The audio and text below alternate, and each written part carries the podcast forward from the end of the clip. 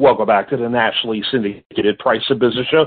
I'm your host, Kevin Price, talking to you about you and your business. And one of my favorite people to talk to when it comes to all things cryptocurrency is my guest in this segment, uh, one of the leading authorities on this subject, Dan Roberts. Uh, you've known him. He's been a, a friend and a long-time um, recurring guest on the program for several years now. First with when he was with Yahoo Finance, and now he's with a company called Decrypt.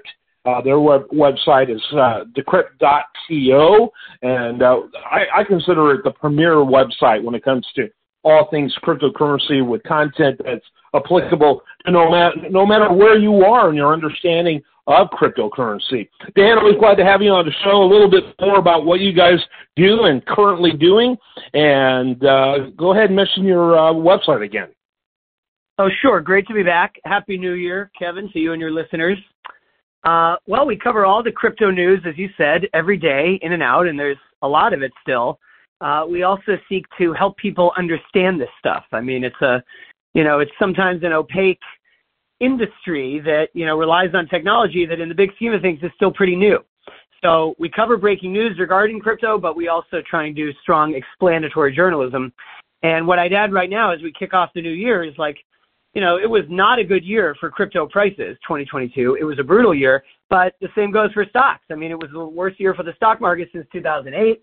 Uh, it was a really bad year for the economy. And what I think is important that people understand is crypto is going to continue to exist. There are companies building tools and solutions, and there are even uh, new investments tur- turning into crypto still. So there's a lot of news for us to cover and explain, even uh, in a bear market. Yeah, I think a good place to start would be FTX. Yeah, 100%. You know, this is a story that has captured mainstream fascination, I think, more than anything that has ever happened in crypto.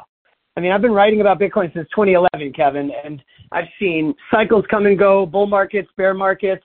I've seen uh, epic collapses of companies.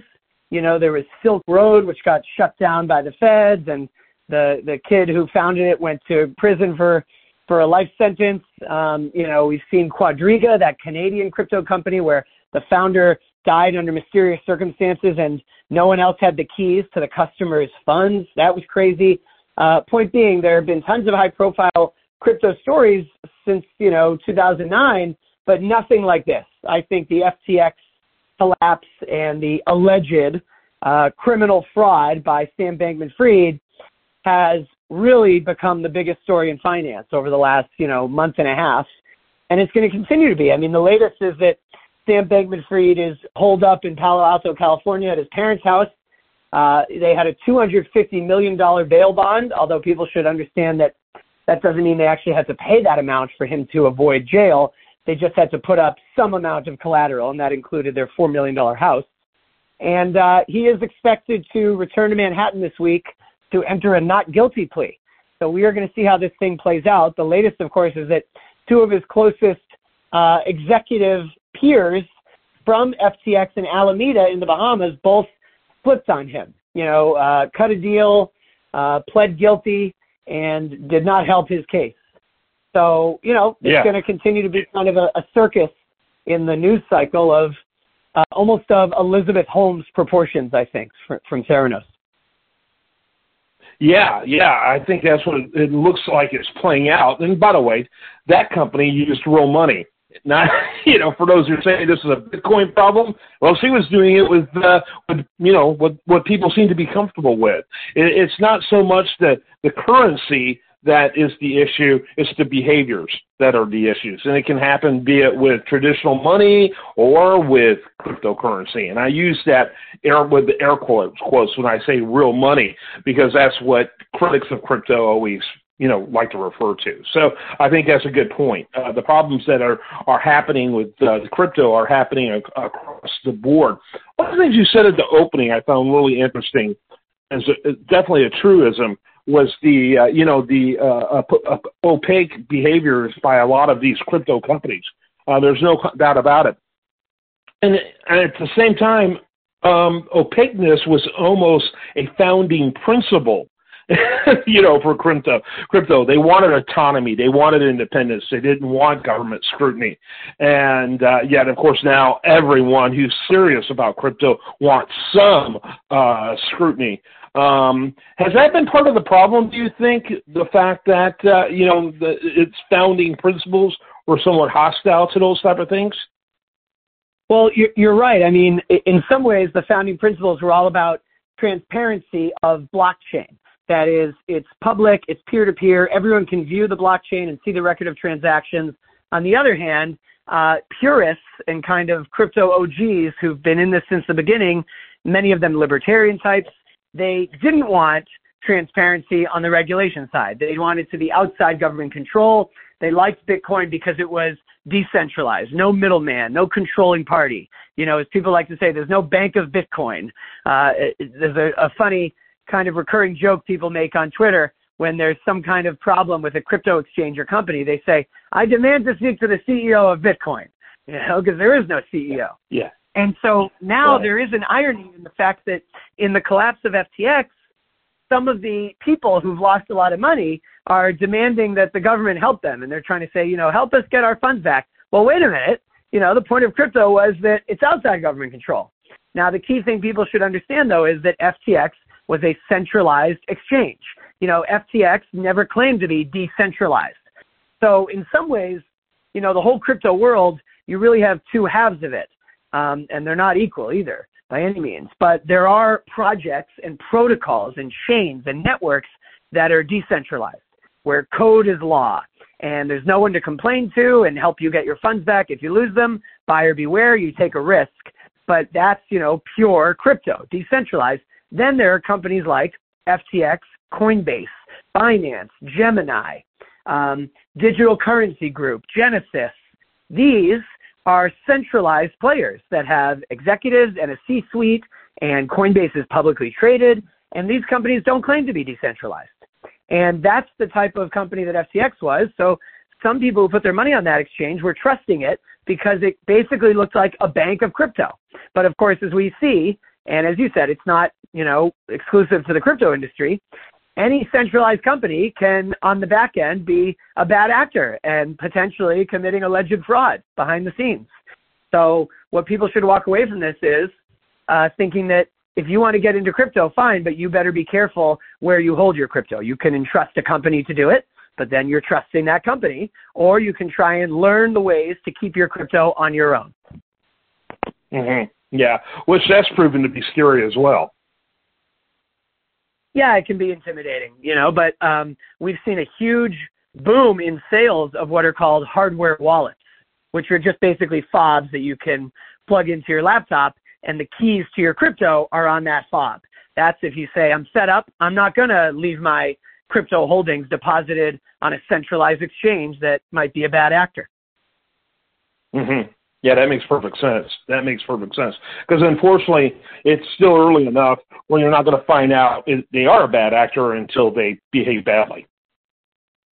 Right. Now, look, let's make sure we mention here. I mean, Coinbase has kind of used the FTX collapse as a savvy, I think, marketing opportunity to say, we don't lend out customer funds like FTX was doing. We hold all customer assets one to one. We are publicly traded and regulated in the U.S and we're the most trusted, secure place.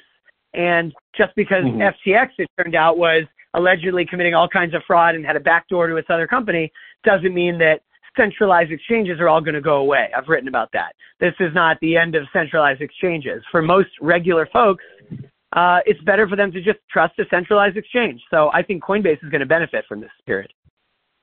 Yeah, well, that leads to a good point, and I, I'm, I'm, you know, I'm asking push questions. You, you know, I, I tend to do that, uh, and I think I'm asking a lot of the questions that um, people who are thinking about investing in Bitcoin are are uh, asking.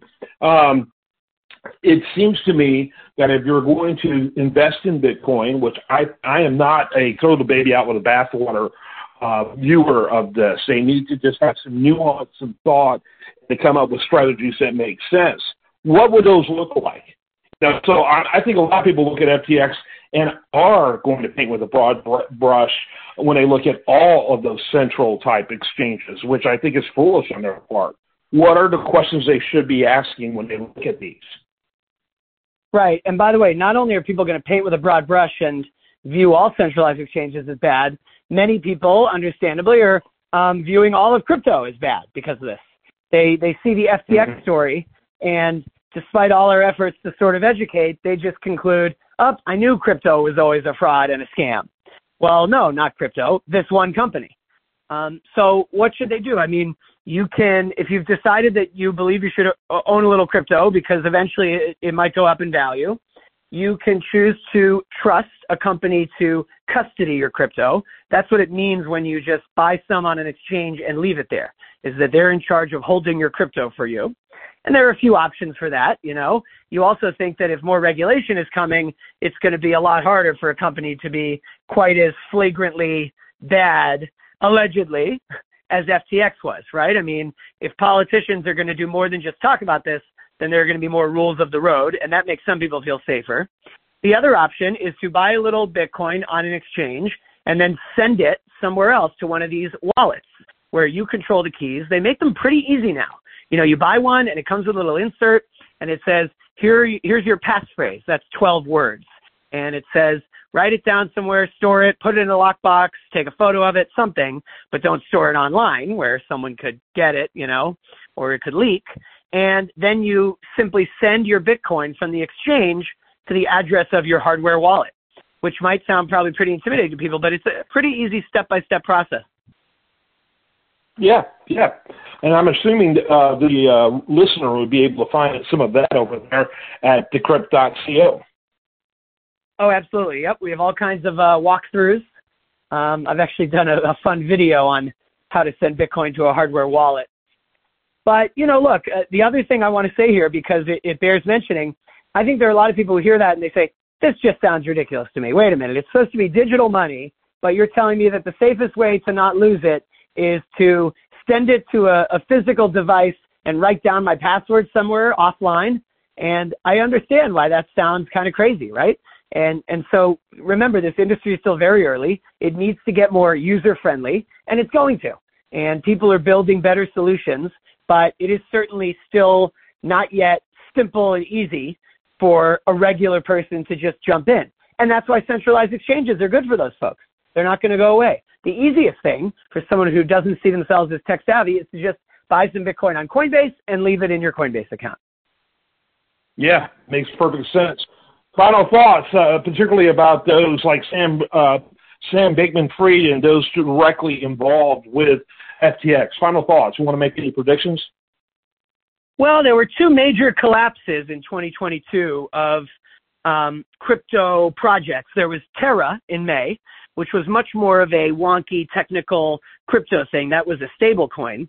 And then there was FTX in November. And I guess what I hope will come out of both of those is that FTX was so major, prominent in size, in scope, in media attention, that that'll be the end of projects and companies being able to get to that size without anyone seeing into their books on the back end, without any oversight. You know, that shouldn't be allowed to happen again. And I'm optimistic that, um, you know, this high profile of a failure will be positive for the industry as a whole.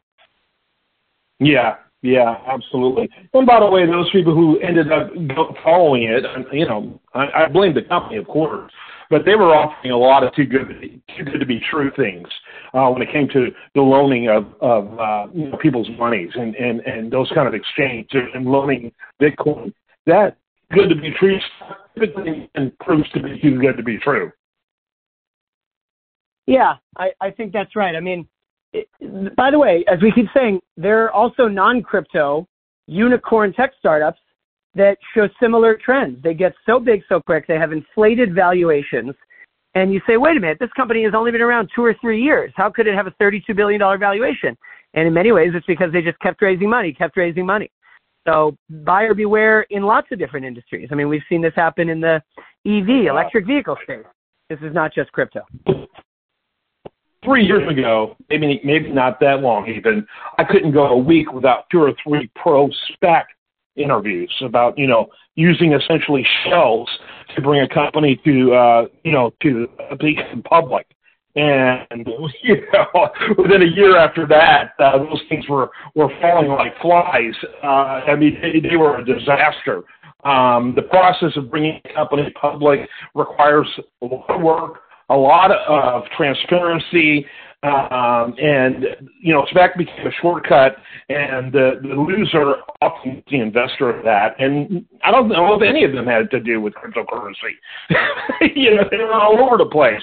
And so again, it really comes down to buyer beware and really a sober attitude about your matter what it is.